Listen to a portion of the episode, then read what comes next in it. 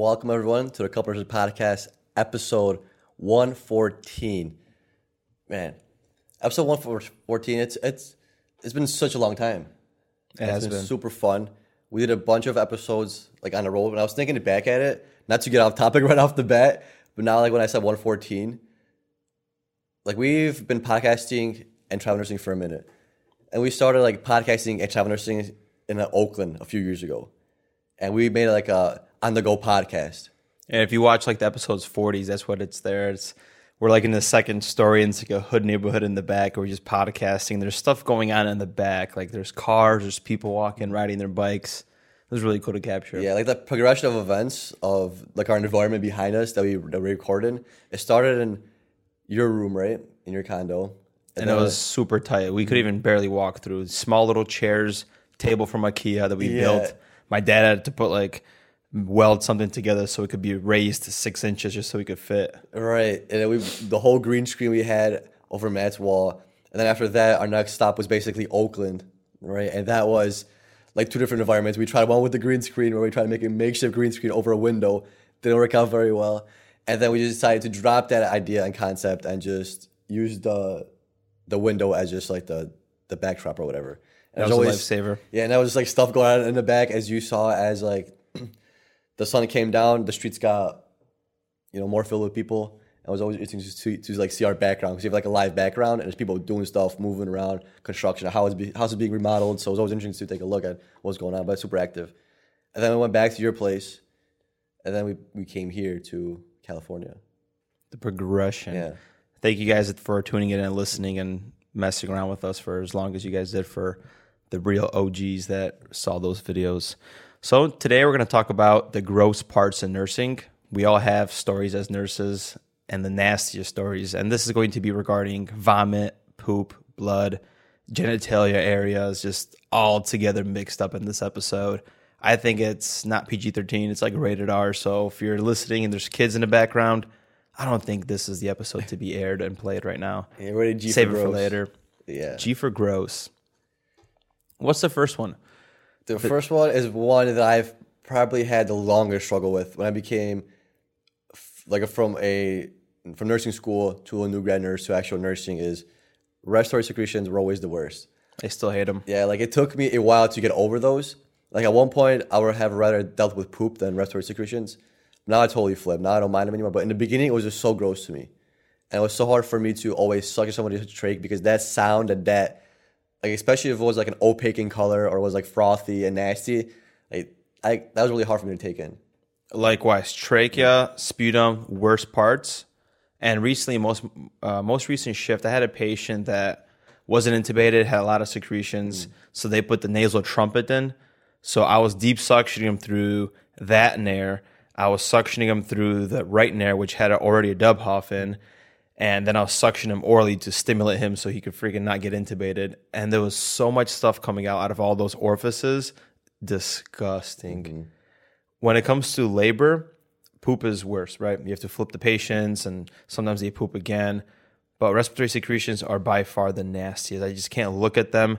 My mouth is just feeling sour just thinking about it right now. And sometimes it has that nasty smell. Like this guy specifically had E. coli. I had a pap and you still just, ugh. Damn, that's super nice. That's like the one thing that was really hard for me in like peds clinical with with children, not infants but children, because majority of their issues and complications are with the lungs. So it's majority of my clinical was like suctioning, help with in- intubating and extubating, and just all respiratory. That's why I w- that's why peds clinical was, was was so hard for me. Not because it was the kids, it's because respiratory me and respiratory didn't get along. Didn't settle well. Yeah, for me, my first patient care that I had in a real hospital as a clinical was a patient with a trach. And I was in the room alone, went to go do my assessment. I don't want to wait for the nurse. And I close the door and she starts coughing, like, you know, mm-hmm. you know, they do that trach sound. Yeah. And I'm just trying to figure out what to do. this lady's eyes like open up like wide open. And I'm just like, holy shit, I froze as a baby nurse. I don't know what mm. to do. So I would run back and I even assess the patient. I go get the nurse. I know what to do. And so we had to like deep suction and mm-hmm. it was such a trip. Maybe that's why I'm, I find, you know, respiratory secretions so nasty. Yeah, not a good time. Not a good time. and it and it's crazy because the thing with suctioning is it's great, but over suctioning can be a lot worse. So I know at the prior hospital there was an issue because the suction was always on full blast Yeah, we talked about and it. you couldn't gauge it. Yeah, we talked about a few episodes ago. So you couldn't gauge on how much suction is, is, is going, you know, into the wall. So people would would jam, especially with people that are intubated. They mm-hmm. would- they would deep suction and they would go fully in, and hit the suction on full blast and then pull out. So they would hit an area in, in like the trachea or one of the you know bronchioles or whatever, and it would damage it, and then plus it would suction it out. So they're literally pulling pulling tissue each time, and then people were wondering like why is why is it bleeding going on? and respiratory knew about it. Mm-hmm. We couldn't do anything. The doctors sometimes knew about it. I told the physicians, and I just don't know why the, this hospital never invested into it, especially during COVID when they were fragile. There was so much tracheal bleeds. Yeah. And we were the causes of it because, just like you mentioned, you're supposed to suctioning, I believe, like 60 to 80 milligrams of mercury. We're on full blast, like 200 plus, just like going through it. And the next part is like oral. Oral care has to do with the same thing, like re- respiratory mm. secretions, nasty, especially the people that are like alcoholics, neglect themselves. Nursing home patients sometimes have mouths that like have food that are mm. neglected, and you're just trying to like go through their mouth, and it's just not coming out. out sometimes chunks. it's sometimes it's in their teeth, and there's like chunks you could just literally Yeah. pick with something. Yeah, somebody's like this can get real bad when someone's not getting proper oral care. There's been times where I've put took out pieces of like dry gunk, know, of leftover food or, or built up or something, and it's literally like an almost an outlining of a person's you know side of their mouth. It's that big of a piece. Yeah. And just it's just like you know like three inches. It's like what the hell, and, and you can see the indents of where it was under teeth.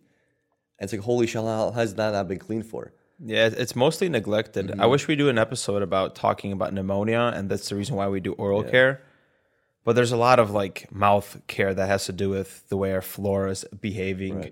I know our buddy here that we live with, he has like the tooth depressor that Mm-hmm. he scrapes. I wonder what are the health benefits with those. Yeah. Like if I know it gets busy, but you should at least do oral care at least once a shift. Just do it at least once. For your non intubated patients. Yeah. Yeah.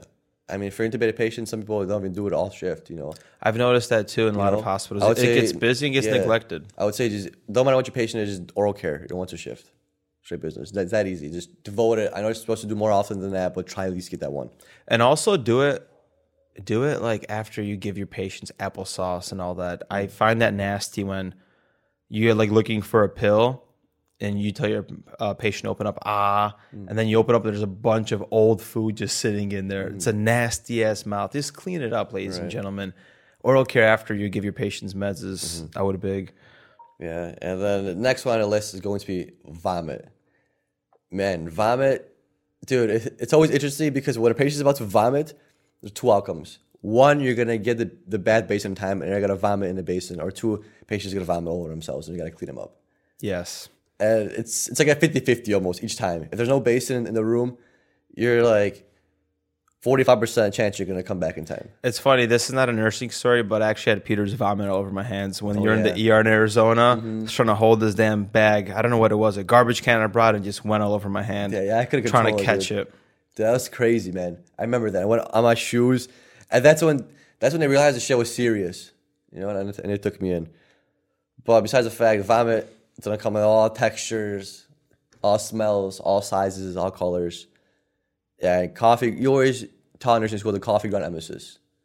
When someone has a GI bleed and they're vomiting coffee ground emesis, you know that's significant of a GI bleed. And and this has to do with like NG stuff too. Mm-hmm. Sometimes you're pulling stuff out of the NGs and it's bile, it's greenish, it's darkish. Mm-hmm. So you're doing a lot of that. It's nasty when it goes on your gloves. Sometimes uh, nurses try to use NG tubes and they try to like wrap it into like a glove Mm-hmm.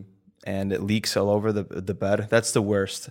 Aside from like cleaning up, you sometimes feel guilty when you don't want to change a bed because you're rushing and there's like a little bit of not vomit, but maybe like a little poop smear on the sheet. Mm. You're just like, should I change it? Should I not? You try to take like alcohol wipe and clean it. Mm-hmm. Uh, sometimes when it comes to vomit, it's so nasty when it leaks on the side of the bed, and then you have to clean the bed rails and everything. Grab bleach.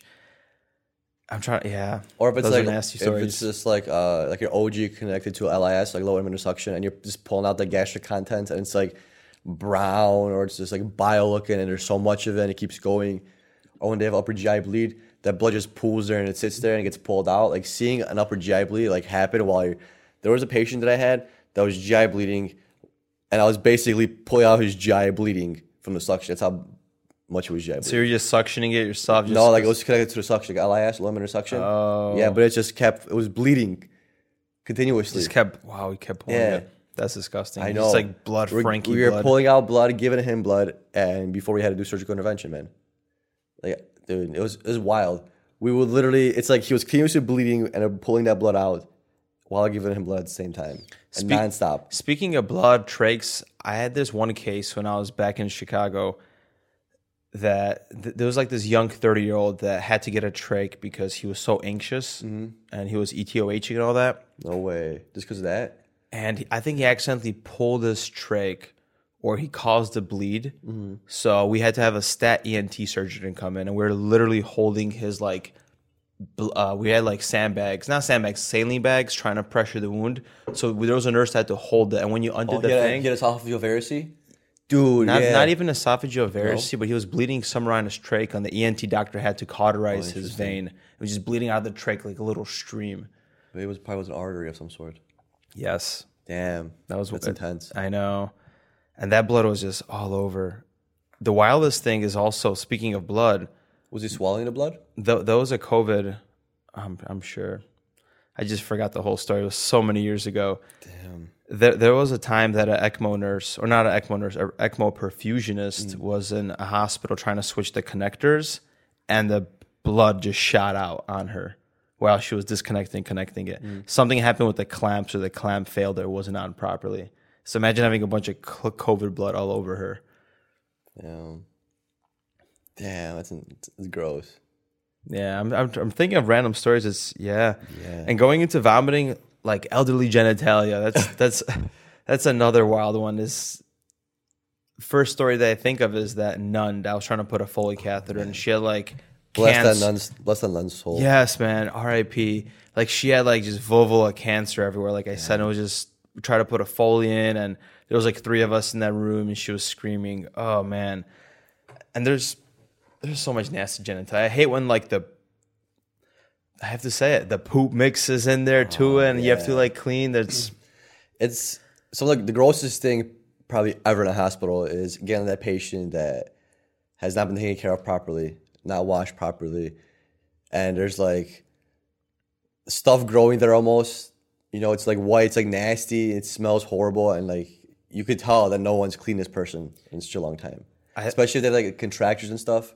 Especially also when they're homeless. Yeah. So thinking of nasty, gross stories, I thought that respiratory secretions are the nastiest, but now I thought about it. You know what's nasty? Having a homeless patient's wound filled with maggots.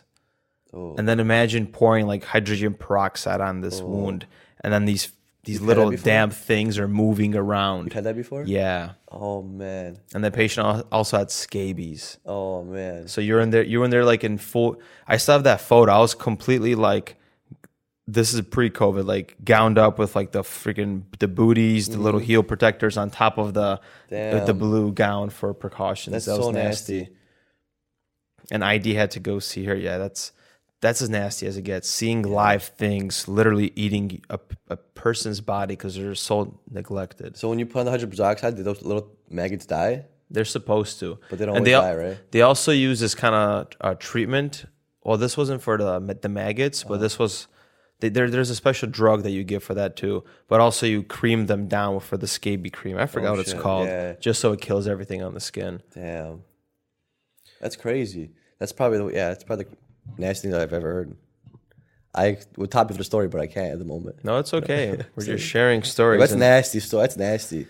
Yeah, and then speaking of genitalia, because we're nurses, especially in the ICU, when we get these patients at admissions, this is the first thing that we do. We have to assess every little orifice, everything about your skin. So we literally just strip you naked. Mm-hmm. And it's just Yeah. so funny because we see so much naked people all the damn Yeah. time. Uh, The elderly, because we we're, we deal with geriatrics, and it's yeah, it's just so funny because they always just freak out at once. So you always always have to tell them, okay, for the next like five ten minutes, there's gonna be a lot going on. There's gonna be a few nurses in. We're gonna put a bunch of leads on you, blood pressure cuff. We'll do assessment. We're gonna turn you. We're gonna put a foam on your butt.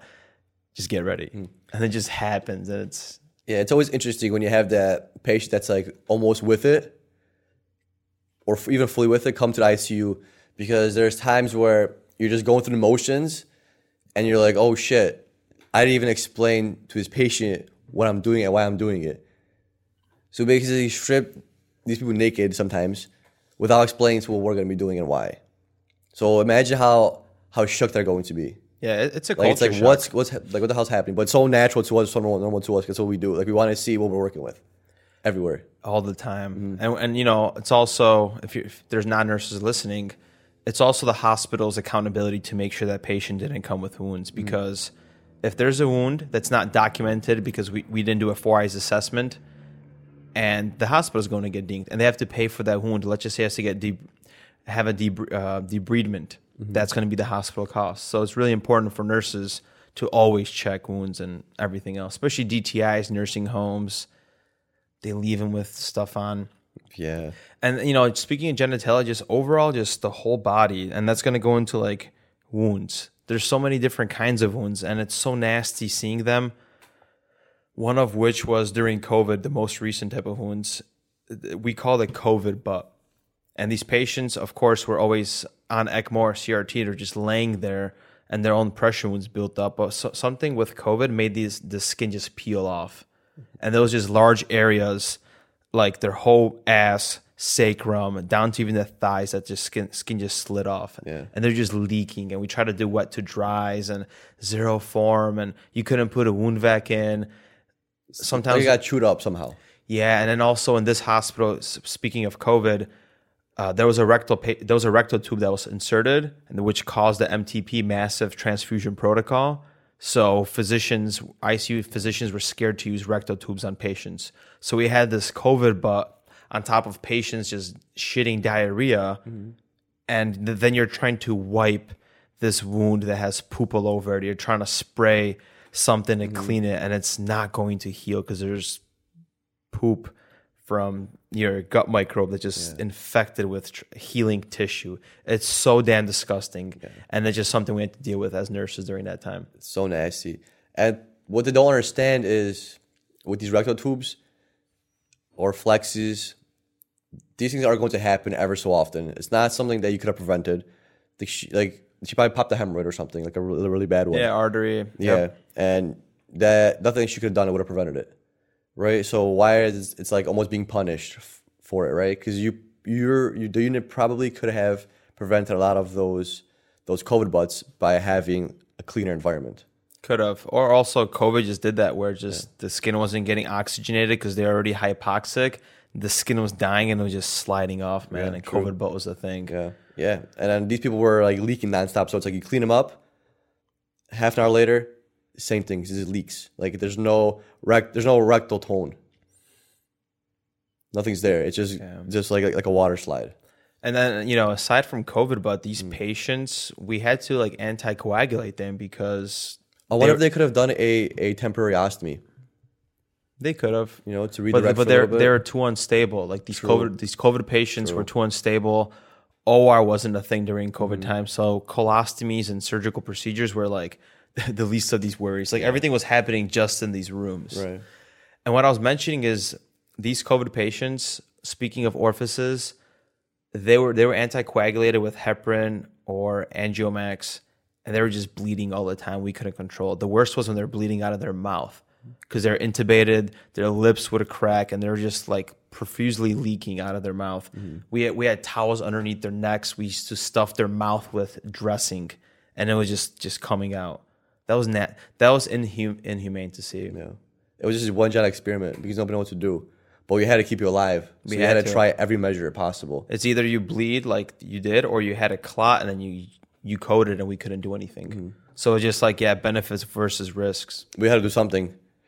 We were definitely in the experimental phase of all that. Physicians don't know what to do. Look how quickly the protocol has changed. It was like every week there was something different, something new. Yeah, speaking of that, it, it was wild how you had patients on Vapotherm, and they had to get downgraded or just like, hey, let's aggressively wean them because we have to get this patient out. We have to make room. It is what it is. Or we have one BiPAP left. And, then Let's use it properly. And then the doctor's like, well, there's going to be a lot more harder decisions we have to make. So let's just, it is what it is. Yeah. Just like, wow, this guy just really, really set. That's what set the mood. I'm just like, this almost feels like war. Or it's like Casualties. Yeah, or it's like we have two vents down in ER and we have two more here in ICU. That's all we got. It's like the whole hospital's like shit. We have four vents left. COVID was a crazy experience. Yeah, and you gotta have two in the ER. That's crazy, man. So speaking of wounds, also like tunneling, tunneling on these wounds when they're just these wounds are larger than we think, and you just like look, you have to like pack them. Something sometimes you take the Q-tips and you pack them around, and you try to like get as much in there because that promotes healing. That's nasty, especially the smell. These masks that we wear don't really protect us from the scents. No, no way. And I, I don't want to even say scent; it's a smell. Yeah. And, And the reason why why you pack these wounds is because you want, you want to promote wound healing from the outsides going towards the inside. Because if you don't promote the wound healing, you're going to get like abscesses, and it's not going to heal properly. You're going to get infections. So that's why we we pack these wounds and tunneling. That's why it's important to do these. Don't just ignore it. You actually got to try and pack it fully because you're not going to promote proper wound healing. And then if one nurse is doing it properly, the other one's not doing it properly, guess what? You're pulling off good, good tissue when you're changing that kind of dressing. yeah. That's why I, I brought that up because I see that a lot. I see that sometimes I take out some some packing and it's just like I use double or triple what the that nurse used. I'm just like, how does this happen? You know? Yeah, you have to pack it properly. Mm-hmm. And then when they go down for these wound de- debridements, these wounds are a lot larger than, and they bleed a lot more because you have to get rid of the tissue that's already necrotic and scarred and can't heal. You strip that away so fresh skin can re- replicate and heal. Mm-hmm. Those wounds are bigger. I remember packing patients like it was like half a butt, literally half a butt cheek down to the thigh. We're just like doing this packing. This was in Hinsdale, and these nur- these nursing home patients were heavy. They had one of like the the crazier LTACs from around the area. Always vented, trach, just came in for these wound debridements and just like sepsis because of that. Yeah. Nasty. And it's crazy how they stay alive. Was there a family that came to see the, patient? Was sometimes, and the family's there in the room and they feel bad, but I don't think they ever maybe took like a look around and see how bad that wound is. Yeah, probably not. And and I wonder, there's nothing. I understand you're trying to promote somebody's life in, in the Western culture, but it blows my mind how we don't understand that. Yes, this person is alive, and that's great, but the amount of suffering that these patients go through. And we had an episode we talked about how hospice care gets delayed, mm-hmm. and at the end of the day, it just causes more pain and suffering for not only the patient but also the family. Mm. And, And it's we'll- like, we still do it with pro- improper education. And it's are they even alive? If you have a patient that's non-responsive, non-verbal, post-massive stroke or post-massive MI, or debilitated through disease, and they can communicate, and there's not getting any kind of response, but they're living. Like, are they actually like anything going on in their mind? Because we could think and all that, but how are they in their mind? Is there anything there? Yeah. And that's that's why it makes it difficult because we don't know, and we don't really know know how to. We don't really know how to find out either. those that's why nursing is Mm. not black and white That's the dilemma. It's interesting, man. yeah the last one we're going to talk about is poop so as you know poop is nasty. I still prefer it over respiratory secretions. And that's the code browns. Mm. And it's funny how when you usually get patients in the icu and wherever you admit them every single time you turn them that's when they tend to poop. A couple days ago had a patient admitted turned her one way started pooping had you know hold the chuck cleaned it up flipped you on the other side clean chuck boom goes again and that's the poop phenomena that happens all the time it's like these patients just get stirred up and you just start mm. shitting especially when they get admitted And I'm glad you brought that up because now it has me thinking. What if there's a study out there that shows how turning patients Q2 hours promotes like fecal excretion?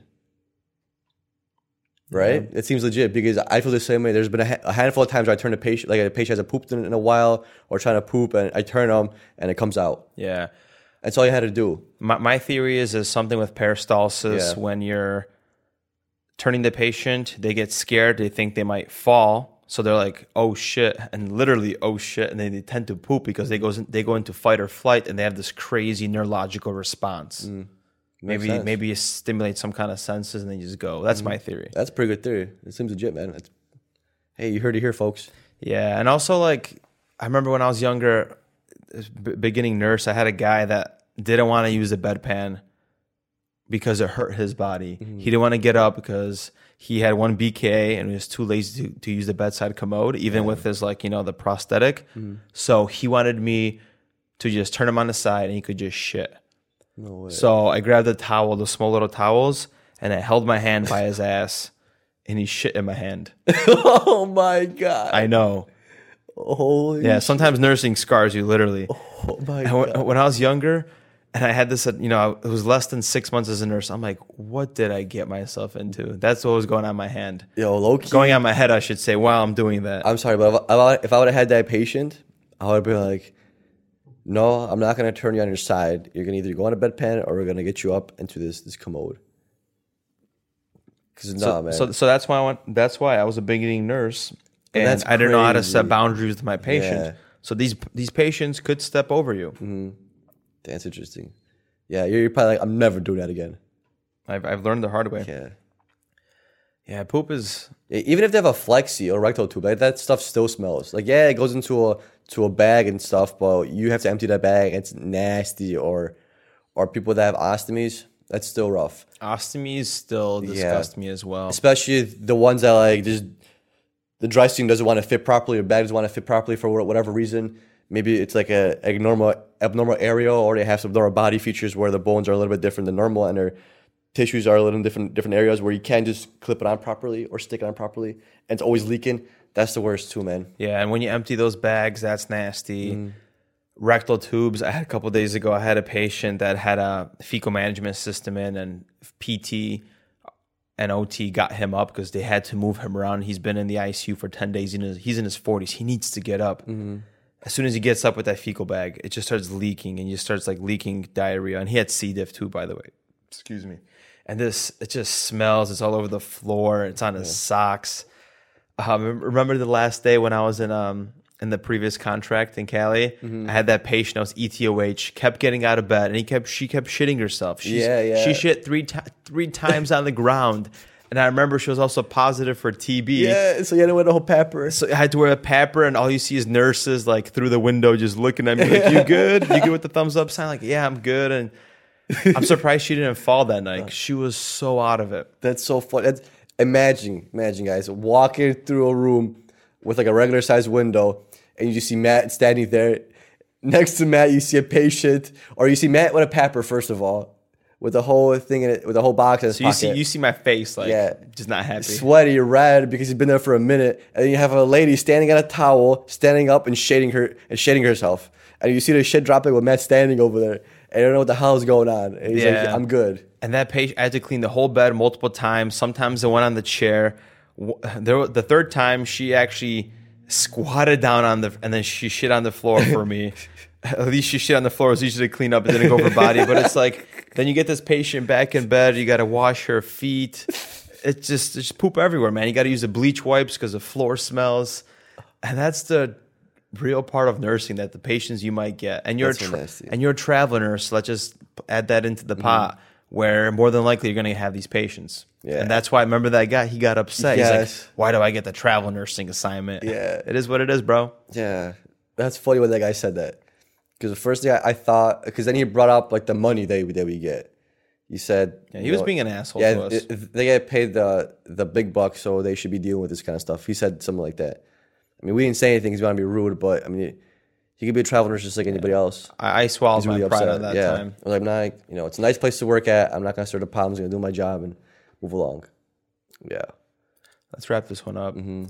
Hope you guys enjoyed these bedside stories of the nastiest and grossest parts of nursing when it comes to vomit, poop, blood, feces, all parts of the areas or the bodies, wounds, you name it.